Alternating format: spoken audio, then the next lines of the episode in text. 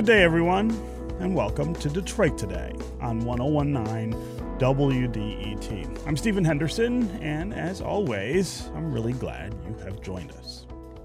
On this show, we regularly dissect and address the deep and systemic nature of racism in this country. And given this moment of protest and reckoning, we want to keep diving deeper into this issue. Keep trying to understand the roots of inequality in this nation and the forces and institutions that perpetuate it. It is pervasive and extends way beyond policing. Yesterday, we talked with Heather Ann Thompson about the need for significant criminal justice reform. And today, we want to look at how racism is baked into America's economic policy. And we want to talk about a dynamic that not everyone necessarily appreciates. The racism that bludgeons black and brown people's lives every day here in America, it also takes a toll on non black and brown people. It hurts all of us. Today, we're going to spend the hour talking with someone who has been studying this issue for years and has a lot to say about the history of racial prejudice, public policy, and our economic well being. Heather McGhee is an American political commentator, a political strategist, and is currently a distinguished senior fellow and former president of Demos, a nonprofit progressive U.S. think tank. Heather, welcome to Detroit today. Stephen, thank you so much for having me. Yes, I'm very excited that you are with us today. So, I want to start with your thoughts on the connection between this moment of protests calling for an acknowledgement and end to police brutality and systemic racism and COVID 19. Do you think the way the pandemic resulted in an economic pause allowed for deeper social issues to have their moment? I think it's such a good and important question for us to ask. How did we get to a place where something that, you know, as Americans we had seen on video time and time again, the unjustifiable killing of an unarmed black person, um, suddenly ignited now three straight weeks of sustained protest everywhere from Tuscaloosa to Salt Lake City in places and counties that are 95% white and places and counties that are 95% black and everywhere in between, including all over the world. Tens of thousands of people in Berlin and Paris and New Zealand and Australia. And I do believe that the coronavirus uh, pandemic experience had a lot to do with it. And I think it revealed for us in a very, very profound and unavoidable way a few things. One, you know, Americans like to think that we are all rugged individuals and that we are put on this earth to achieve our own dreams and, you know, society sort of exists somewhere out there. But suddenly, everybody had to do virtually the same thing, which was stop, think about the way we live, change the way we live, sacrifice um, our livelihoods, our freedom of movement, um, our sanity from children running around our house all day in order to protect not just ourselves and our families, but our entire community and our nation. And we saw the same disease strike um, virtually every country on the globe. And so we felt something that we don't always feel as humans in America, particularly, which is interconnectedness. And we also felt very physically vulnerable. And I think in that moment of experiencing the physical vulnerability, the fear of losing your life and losing your loved ones, and then when it was revealed how much this was disproportionately being uh, experienced uh, in terms of the coronavirus infection and deaths by people who are already so vulnerable, whether it's senior citizens, the elderly, low-income people, and then overwhelmingly black and brown people.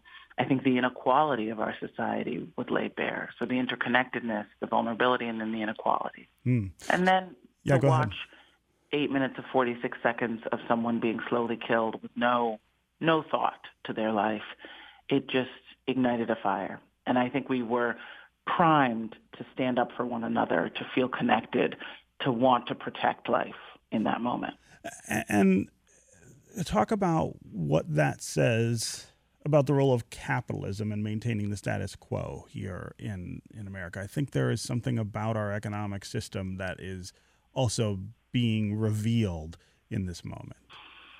So profoundly, Stephen. I mean, you know, I have um, experienced lots of different uh, positions in the class hierarchy in my life. I grew up in the south side of Chicago, um, and then I went away to a very fancy boarding school and have gone to fancy schools and have always lived in uh, you know, majority black neighborhoods and integrating neighborhoods. And, you know, I, I, I can hold lots of positions as so many black people can. You know, I can make myself comfortable in a bunch of different rooms.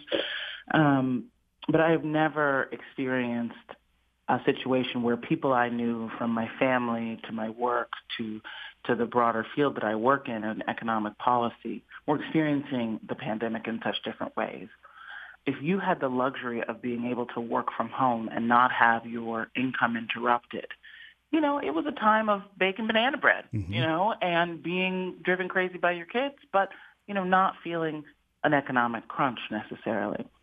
If you were in a job where you were not allowed to work from home, which is four out of five black workers, then you were suddenly uh, shoved onto unemployment.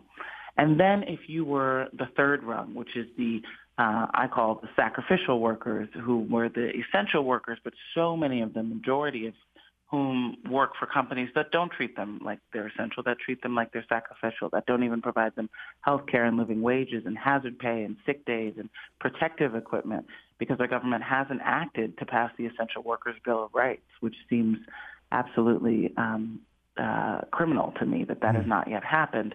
Um, and so it was very clear suddenly that as half of Americans lost their pay or lost their jobs, we the threadbareness of the social safety net and how little we ask of employers. We don't ask them to pay living wages. We don't ask them to treat workers with respect. We don't ask them to offer health care insurance. And so suddenly we really have laid bare how vulnerable our people are mm. to um, the power of, of companies uh, to just treat them as disposable.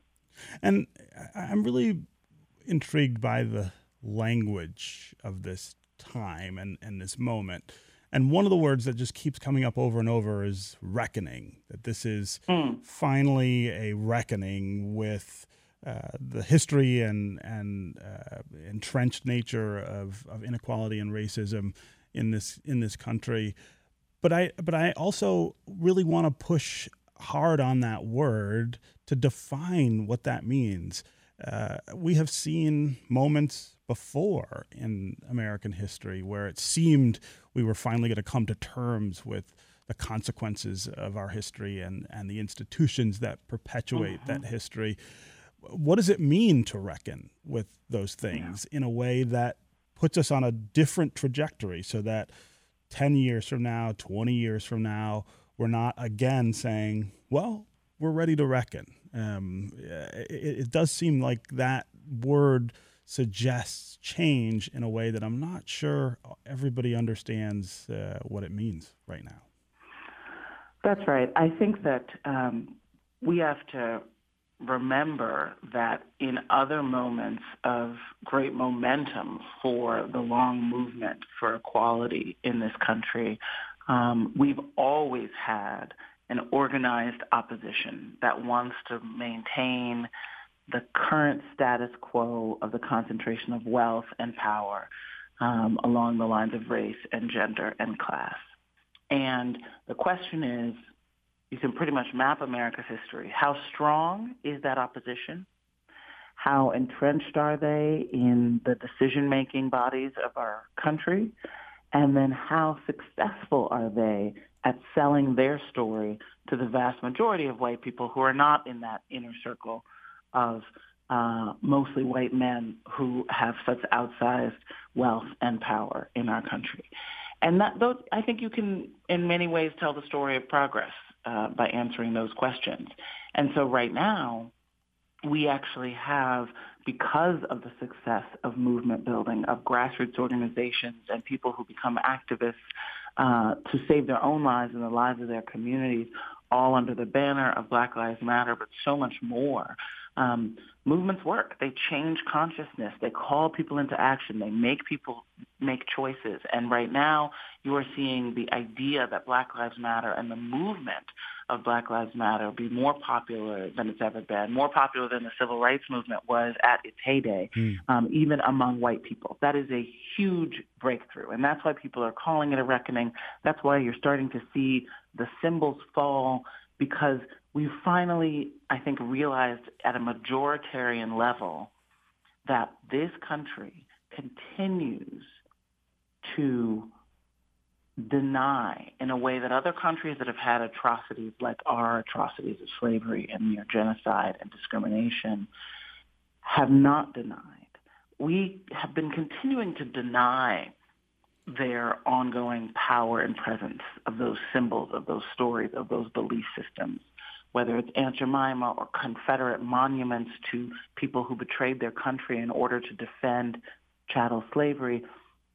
We, the fact that we could still have one of our most popular sports, you know, emblazoned with the Confederate flag, mm. even for people who don't even live in the former Confederacy, just shows we we have not reckoned.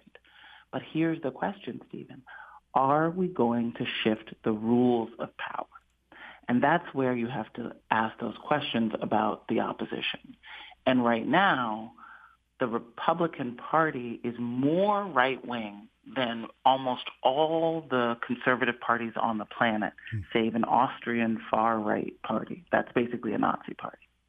And that's based on an ideological study that was done very recently. And, and you have to just recognize that you know, the Republican Party of today is not George Romney's Republican Party. You know, it's not your father's Republican Party.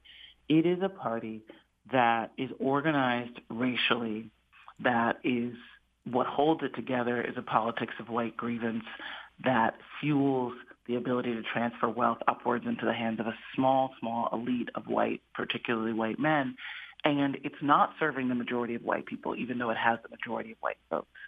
And so that's the case that I've been trying to make over the past number of years, that there are costs, real economic, as well as spiritual, and moral, but economic costs to racism, not just to people of color, but to white folks as well. This mm. is a game that is not serving them ultimately. Yeah, yeah. Uh, I'm talking with Heather McGhee, an American political commentator, political strategist, and currently a distinguished senior fellow and former president of Demos, a nonprofit progressive U.S. think tank. We're talking uh, about the cost that everyone pays in this society because of the systemic racism and inequality that are baked into economic and social and political policy here in the United States. We're talking about how this moment in our country, uh, the massive demonstrations that we're seeing, all of the expanded narrative and rhetoric around the causes and consequences of systemic racism, and finally, uh, a realization that we can't keep going on the way we have since the country was founded. Profound realizations seem to be taking place in lots of different communities about what the nature of that change needs to be. If you want to join the conversation, give us a call and tell us what you think about the connection between racism and social policy and this moment that we're experiencing right now. What is the tone of race relations in your own community? How is racism playing out in your life? And what are your ideas for how to change it? Also, give us a call and tell us if you think this really is a moment of reckoning in this country. Is this a turning point where we get to the place where most people realize that things are not fair, that there is an incredible history and foundation for racism and inequality in this country, and that it must change? Uh, or do you think that this is a moment uh, that sort of echoes other moments in American history where it seemed that we would go in a different direction, but we didn't quite get there. As always, the number on the phones here is 313 577 1019. That's 313 577 1019. You can also go to the WDET Facebook page and put comments there, or go to Twitter and hashtag Detroit Today, and we'll try to work those comments into uh, our conversation. Before we get to listeners, Heather, I want to talk about your recent TED Talk, which uh, now has over 1 million views, which is pretty impressive. Um, uh, in it, you referenced this moment from 2016 when you were on C SPAN and a man named Gary called in. You have since said that this conversation was a real turning point in the way that you approach your work. So I first want to to have our listeners hear what Gary said uh, on C-SPAN, and then have you talk about how you reacted to that moment and how it has informed your thinking. Let's listen to what Gary said.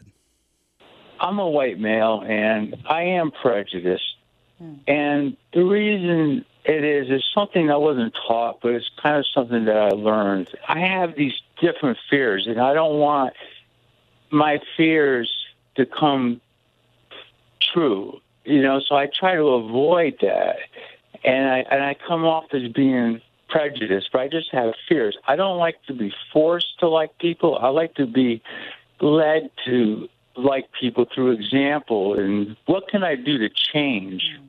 You know, to be a better American.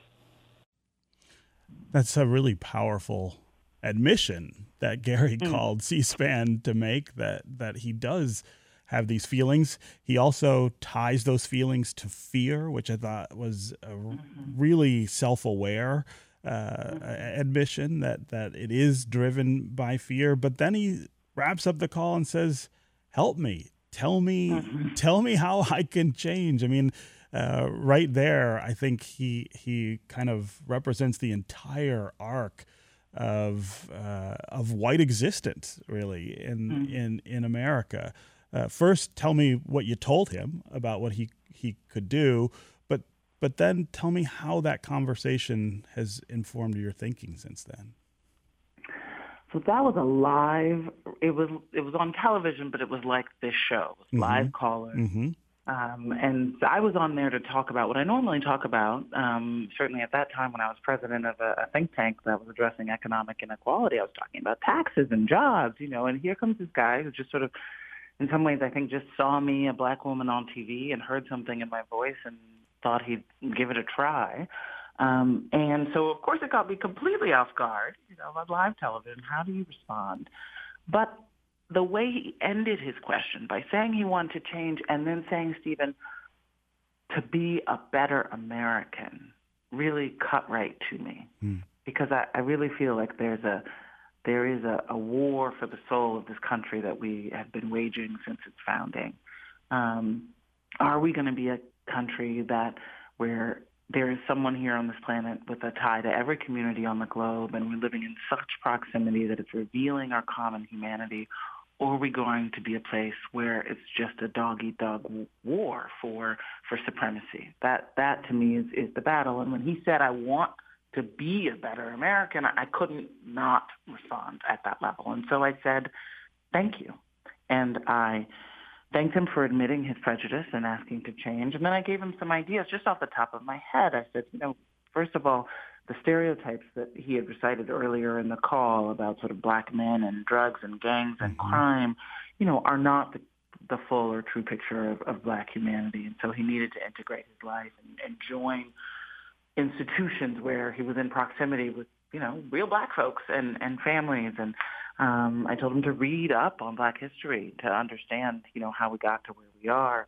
Um, and to keep asking questions like this in his community and get involved in organizations that are that are working on these issues. And um, he uh, ended up taking my advice. That that clip between us went went viral online. It's had some 20 million views, um, and he ended up taking my advice and we ended up getting to know each other. And it's been years now but we still talk regularly and wow. um uh he's you know he's on a path you know it's not always a direct one. Um a huge influence in his consciousness has been fox news and right wing radio and you know he's he agrees with Donald Trump on some things and disagrees on other things. But as I got to know Gary and I saw his anguish um at the distance between who he was and the stories that were in his head and his ideals. Um, and I saw how socially anxious he was uh, around people of color and how sort of isolated he felt in his life, having so much fear. I realized, you know what, racism is costing him. It's costing him as yes. a white man. Yeah. And it occurred to me that, you know, the folks selling racist ideas for their own profit, right? These are the, um, you know, the people who are really profiting from hateful message about messages about our fellow Americans and our fellow human beings. You know, they're profiting from those messages, um, whether it's directly because they're companies and they're getting more eyeballs because people are fearful and you know sort of addicted to the outrageous story, or it's political parties that are profiting by gaining uh, political power, even when their ideas, their economic ideas about more tax cuts for the rich and you know making it harder for us to have clean air and water and mm. you know cutting funding for schools those aren't popular ideas even with white people even with republicans but the the glue is the story, the white story, that we have to band together or else. They are coming for you. They're coming for your children. They're coming for your jobs. I mean, that's the story. And they're profiting from it, but Gary wasn't, you know? Um, and so it really made me realize that I had to, eventually what I ended up doing was, was going on a journey for the past three years and writing a book about tallying up all the costs of racism, those to black and brown people, but also those to white people. Um, I looked at the ways that our our public infrastructure is so much poorer and uh, crumbling because we lost a consensus around the time of integration that it was important to have great public schools, great roads and bridges, to have public pools. I know there were some in Detroit sure. that after integration, um, you know, no longer uh, existed. I, I went to Montgomery, Alabama, and stood on a large lawn that used to be a, a huge resort pool for thousands of people that was uh, drained and then cemented over when an integration order came down in 1959. So I feel like in so many ways what's happened to our country since the civil rights movement has been that we've just drained the pool of public resources. We've stopped investing in our infrastructure. We've stopped investing in our future. We've we've really shifted to spending money on jails, prisons, and the military, which are just all expressions of that same sort of racial fear yeah. that stopped, you know, neighborhoods from being willing to share a public pool with black children. Yeah. Yeah. Uh, we're going to take a quick break. And when we come back, we're going to talk more with Heather McGhee about economic and social racism policy uh, in this country. We're going to hear more about that story from Montgomery, Alabama, and the Oak Park pool uh, that was closed rather than see it be integrated. Uh, we want to hear more from you as well. What do you think about this moment of reckoning in America over race and racism and systemic inequality? Are we headed toward a better path, or is this a demonstration that won't quite get us? to where we need to be as Americans. 313 577 1019 is the number on the phones. We'll be right back with more Detroit Today.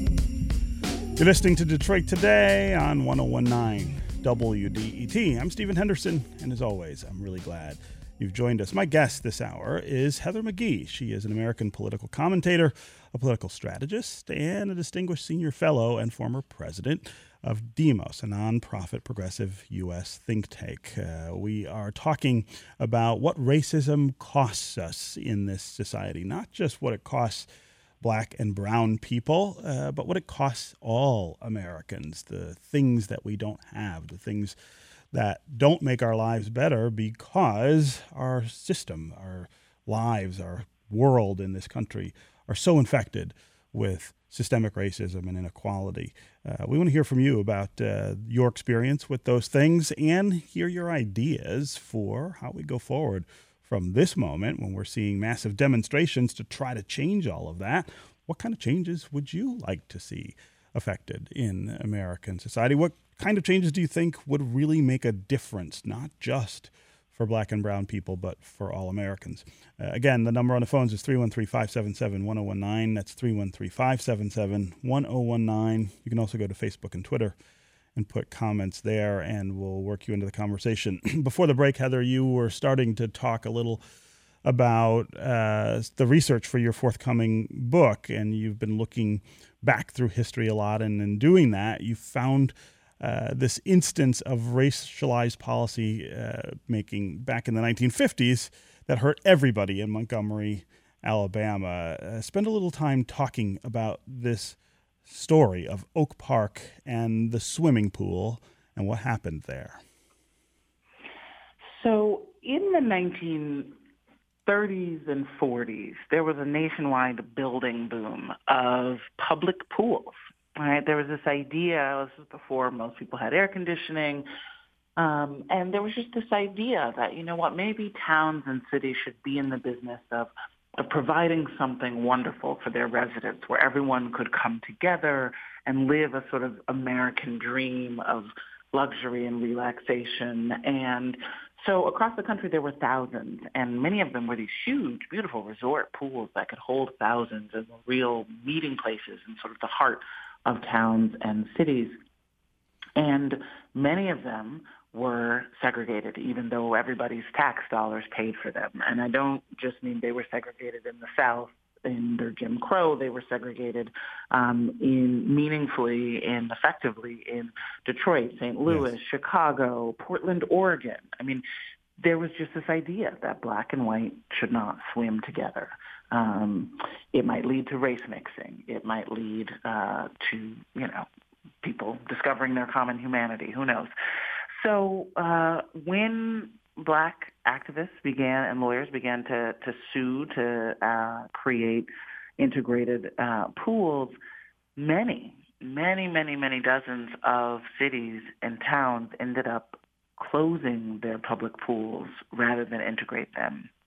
And in Montgomery, Alabama, there was an entire parks department called the Oak Parks um, Parks. The, I'm sorry, the Montgomery Park Department, um, and the crown jewel of it was the Oak Park Pool. But they also had a zoo. They had recreation centers, parks all over the city. And as soon as they got an integration order, the town, the town council voted, and it was effective January 1st, 1959. They would close the entire Parks and Recreation Department for the entire city. Nobody would be able to use any public amenities, white, black, or anything in between.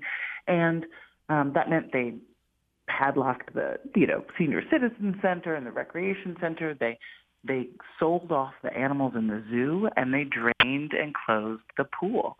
And I went to visit that um, pool, and um, what I found was um, that you know the citizens really felt like they had lost something as well, and um, the white citizens felt like they had lost something as well. And I really do feel like that's what's happening in some ways across the country. Yeah, well, and they did. I mean, literally, they lost they lost a public amenity because of because of racism. You know that story reminds me of something that happened to me when I was about 4 years old here in Detroit. My mom was very close friends with a family who lived in Grosse Pointe, um, and which is one of the wealthiest suburbs here in southeast Michigan, and, and in the 1970s, when I was a kid, was all white. Uh, it was not integrated really in any way, um, and they had a public pool uh, in Grosse Pointe Park that is the envy, really, of, of lots of communities. It is this really lovely spot right down by the lake. Uh, and this family that was friends with my mom invited us out to go and uh, swim in the pool with, uh, with them uh, one, mm. one weekend. Uh, and my sister and I and, and my mom's friends' kids all got into the pool and started to have a good time and within about 15 minutes, it was absolutely empty. Everybody else mm. got out and left. Uh, of course, I was mm. four, so I thought, well, this is great. Like uh, everyone's leaving, we get the pool to ourselves, and we were splashing around and having a good, a good time. But it was the first time I remember after that, after we left, it was the first time I remember my mom explaining to me what racism was and hmm. why those people left the pool, and that it was uh, part of uh, this this thing that I would have to to deal with for for the rest of my life, and and hmm. uh, the the idea that those people would not want to swim in the pool with me and my sister, uh, and would rather leave uh, was was just I, I, just remember being overwhelmed uh, to try to even understand that kind of thinking mm. that they were going to punish themselves uh, because we were black. But but as you point out, this mm-hmm. is this is a pattern in in American history. Yeah, it really is. and thank you for sharing that story, Stephen. And what year was that? This would have been 1974 or five. Yeah. So uh, I mean, about 45 so years recently. ago. Yeah, yeah. Um, you know, you see that. I, I was able to find evidence of that kind of sabotage, self sabotage across the economy. Um, you know, I traveled down to Mississippi to look at uh, a union vote that had failed. Um, now, this is something that your listeners, you know, may may be quite familiar with. Um, you know, so much of the downward pressure on Detroit automaker wages has been because the American South has never been unionized. Um, and the reason why the American South has never been unionized is that the elite in the South was able to paint um, the very idea of collective bargaining as a communist idea that would lead inevitably to race mixing. These ideas about equality on the job, meaning upending the racial structure of Jim Crow, it made it impossible for the UAW and others to unionize, um, you know, big industry in the South because white workers would not go for it if it meant they would give up the, the racial order. And so you had Operation Dixie um, fail in the middle of the century after the after World War II, and then you had, you know, and you can see this throughout the economy. You basically had domestic outsourcing to the South, where wages have constantly been lower. I like to say, you know, they started at zero in slavery and have you know, nudged up to 725, but, you know, that's, it's still, you know, abject poverty. Um, and so, you know, I went down to a Nissan plant that was doing um, uh, an organizing drive and failed and talked to white and black workers who both, both for and against it, said, yeah, I mean, it was a racial issue in the plant. Mm. It was, you know, the blacks are for it, so white folks aren't voting for it um, even though it would have given them something closer to the kind of job security, health care, and pensions that that uh, you know the big three have had historically in Detroit. Um, the Nissan vote failed, and race had a ton to do with it. Yeah. Um, so you see across the economy, I tell story after story of places where racism as a as a as a way to organize one's thinking about the world and, and and who's on your team and who's on the other team ultimately has economic consequences that affect us all. Yeah. Yeah. Uh, we've got a lot of listeners who want to participate in this uh, conversation. Uh, let's start with Terrence in Detroit. Terrence, welcome to the yes, show. good morning. Hey, how are you? All right, I've lived here all my life. I mean, I was born in Black Bottom. I'm 69. I'm a veteran. I worked for the Detroit Police Department. Coleman Young gave me my first job. but uh, uh, mm. Stephen, I want to ask you a question. Mm-hmm. When was the first time you were stopped by the police, and that's when you knew you were a black man? Every black man in America, mm-hmm. that's when you know you black and you know you something's wrong. Everyone. Yeah. And there's no Walmart in Detroit. No, there isn't. Uh, Terrence, I mean, I was 16 of course, when when that happened the first time, and uh, of course, my mom had prepared me for the moment, and you know, had talked to me about what to do and how to respond. Uh, mm-hmm. But but I will probably never forget the the way my heart was racing and, and the way the hair on the back of my neck was standing Mine up too. Uh, out of fear. I mean, it, yes, sir. These are these are experiences that that have been true and common for black people in this country since since the beginning, right? Um, yes, sir. Yeah. And I'm 69, and I came around in the 50s. You came around the 70s, and it's still hit and today. Ask it. Ask Do you have any 16 year old kids? Yeah. The boys. Yeah. My son is 16 and he's just Ask started. him when is the first time he got stopped. He hasn't been stopped yet, but he has been Well, prepared. coming. right. Uh, Terrence, I really appreciate the call uh, Thank you, sir. and the comments. Um, uh, you know, Heather, uh, th- Terrence's call reminds me again that these are these are such old problems and they are so ingrained in all of our in all of our lives. And in Terrence's voice I hear this skepticism that things can change. Not that that they won't just that they can't. As he says he's 69 uh, what do you say to people about again the potential for this moment to to change things that haven't changed for people like Terrence a really important question, and I, I, I personally, as an advocate for, for social change, you know, vacillate between hope and and fear uh, on a near daily basis. But, but you know, black people have always had hope. We've always had to, right, to come from where you know, I'll just speak for myself. My ancestors came from.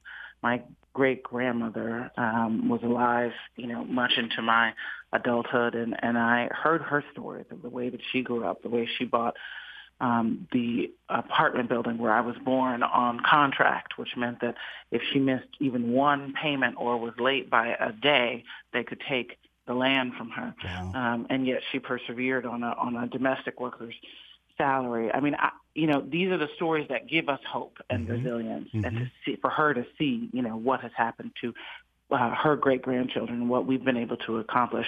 That you know, that's that's an embedded part, right?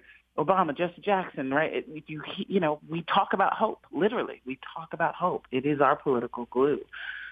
That said, what we have to recognize is right when the civil rights movement tore down those formal barriers to us being able to even glimpse the American dream is when in another room the power elite began to organize to take that American dream away from everybody. So you had in the 1940s, 50s, and 60s the ability to get a good job that gave you health care and retirement benefits, um, and that was stripped away Mhm. beginning in the 1970s and 80s. And so we were let into a drained pool, right? We were let into a, uh, an, I- an America, into the full, you know, equality, the formal equality in America where it was not legal anymore to explicitly discriminate against us. But then they changed the economic rules. Mhm. And so now it's nearly impossible to get a good job with health care benefits and a retirement pension and job security uh, unless you have a graduate degree. And even then, you've got people with graduate degrees fighting to get $15 an hour to teach classes at the university. Right. I mean, this is this what has happened is that the racial rules were changed, but then the economic rules came in right after them to be changed in a way that made it worse for everyone. And and the reason why I'm optimistic is that I have studied enough to know that the economy is not the weather. Hmm. And what has happened to create the largest per capita prison population in the world, in the United States, um, and this militarization of police, you know, that didn't happen naturally. That didn't happen because, you know, people just started thinking differently about crime. It was a concerted campaign um, from, you know, a narrow political elite, and it will happen because we change the laws. And so we can change those laws in ways that reflect our values. Yeah. Um, you know, it's a fight. It's a political fight. It means we have to, you know, out organize, outvote um, all the time. We have to have candidates at every level of office that uphold our values, and I don't care what party or color they are. They need to, you know, stand up for working people, and they need to be folks who come from our communities and have our communities at heart, interests at heart, and are willing to say no to corruption and to stand up against big money. And that's that's a fight, but at least we know the we know that we can wage that fight, um, and it's not just sort of a natural, inevitable thing that we will have this level of inequality in America. Okay, we're going to take another quick break, and when we come back, we're going to continue our conversation with Heather McGhee. We'll also get to more of your calls. Daniel and Jean in Detroit, Lola in Dearborn. We'll hear from you as well. If you want to join them, 313 577 1019 is the number on the phone. We'll be right back with more Detroit Today.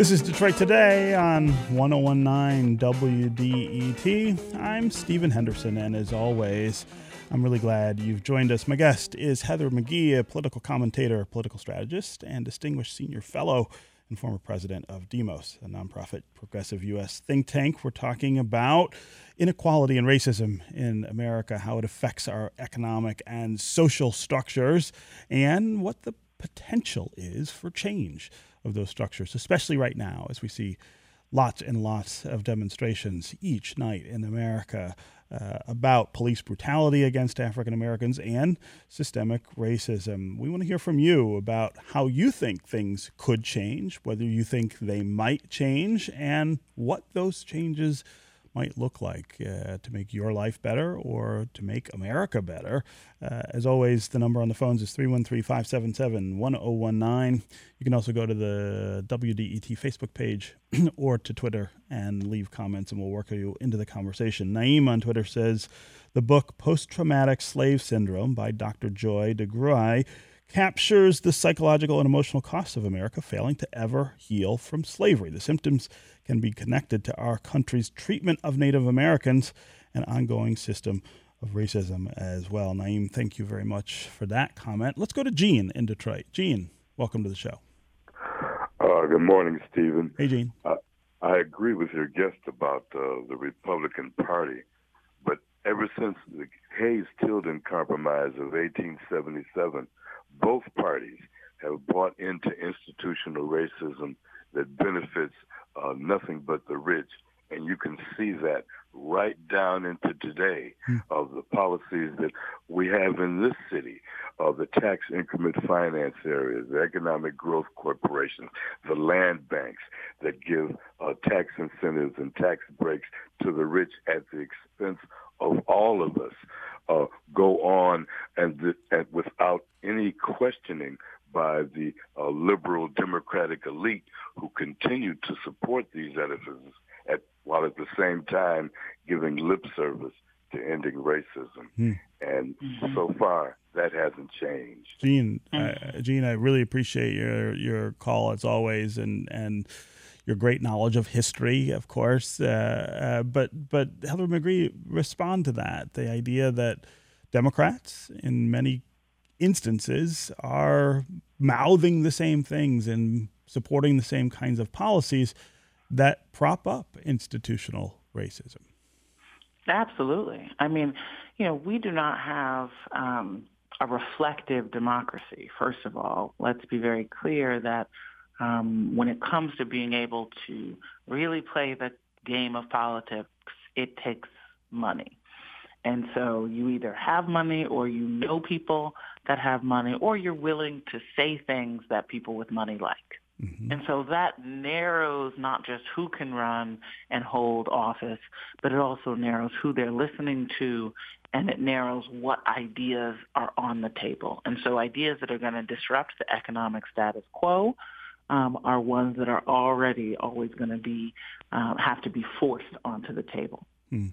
We are just now beginning to see, uh, for example, in Washington, the most diverse Congress in terms of race, gender, uh, and, and ethnicity that we've ever had. Yeah be yeah. elected in 2018. We are just beginning to get anywhere near any kind of reflective democracy, and that took m- massive, historic turnout from uh, the American people to, to get us there. So absolutely, you know, the Democratic Party, the Republican Party, um, you know, what unites them is their class position. Um, the Democratic Party is much more racially and gender diverse now because really the Republican Party has become so much uh, as one one strategist once said, a white man's party in, in name, in all but name. That said, there are movements across the country to change the Democratic Party from without and within, mm. um, whether it's uh, the Working Families Party, Justice Democrats, Our Revolution. Um, there are a lot of local groups that are traditionally just been grassroots organizing groups that, you know, knock on doors and, and get people out to to vote and to hearings about issues like affordable housing and education that are now starting to get into politics and saying, hey, why don't we run our grassroots members? Why don't we endorse candidates? So there's a lot of grassroots energy to change the Democratic Party to make it um, you know, more progressive mm. and to put ideas like a universal basic income if corporations are not going to pay people enough um, or guarantee any kind of job security. Um, put ideas like fundamentally defunding the police so that we can invest in our communities because we know that the communities that are safest are not the ones with the most police.